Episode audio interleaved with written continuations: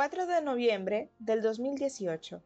Escrito luego de asistir a una noche de adoración en Gateway Church. Creo que se me olvidó. A veces pienso que es un asunto del idioma. Al menos, en más de una ocasión he escuchado que tenemos una personalidad distinta en cada lenguaje. Según esta teoría, no soy la misma cuando hablo en inglés que cuando hablo en español.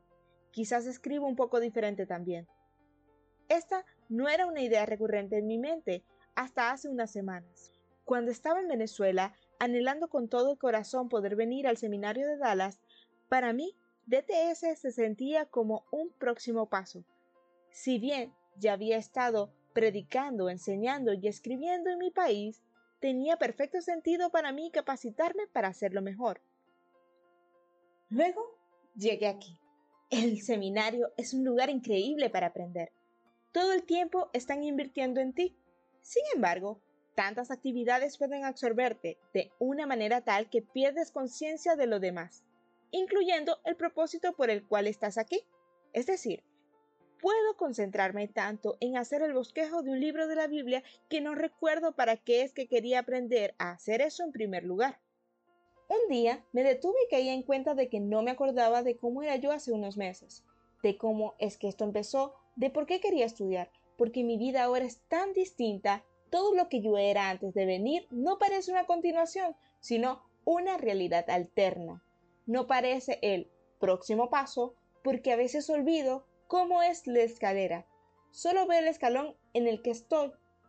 Parece una experiencia aislada en vez de otra parte del mismo camino. Me cuestiono si acaso soy la misma persona que era aunque no esté en el mismo lugar que estaba, y si los sueños, que eran tan reales en Venezuela, todavía aplican para mí aquí. Todo lo que veía tan claro hace unas semanas, en ocasiones parece un recuerdo nada más.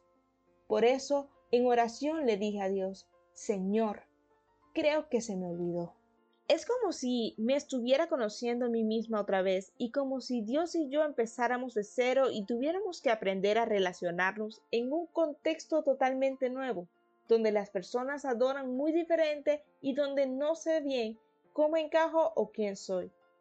Quizás por la misma razón, Él ha estado tan presente en mi vida estos meses y con tanta claridad como si estuviera dándose a conocer otra vez para que yo sepa que Él es el mismo y que entre nosotros nada cambió.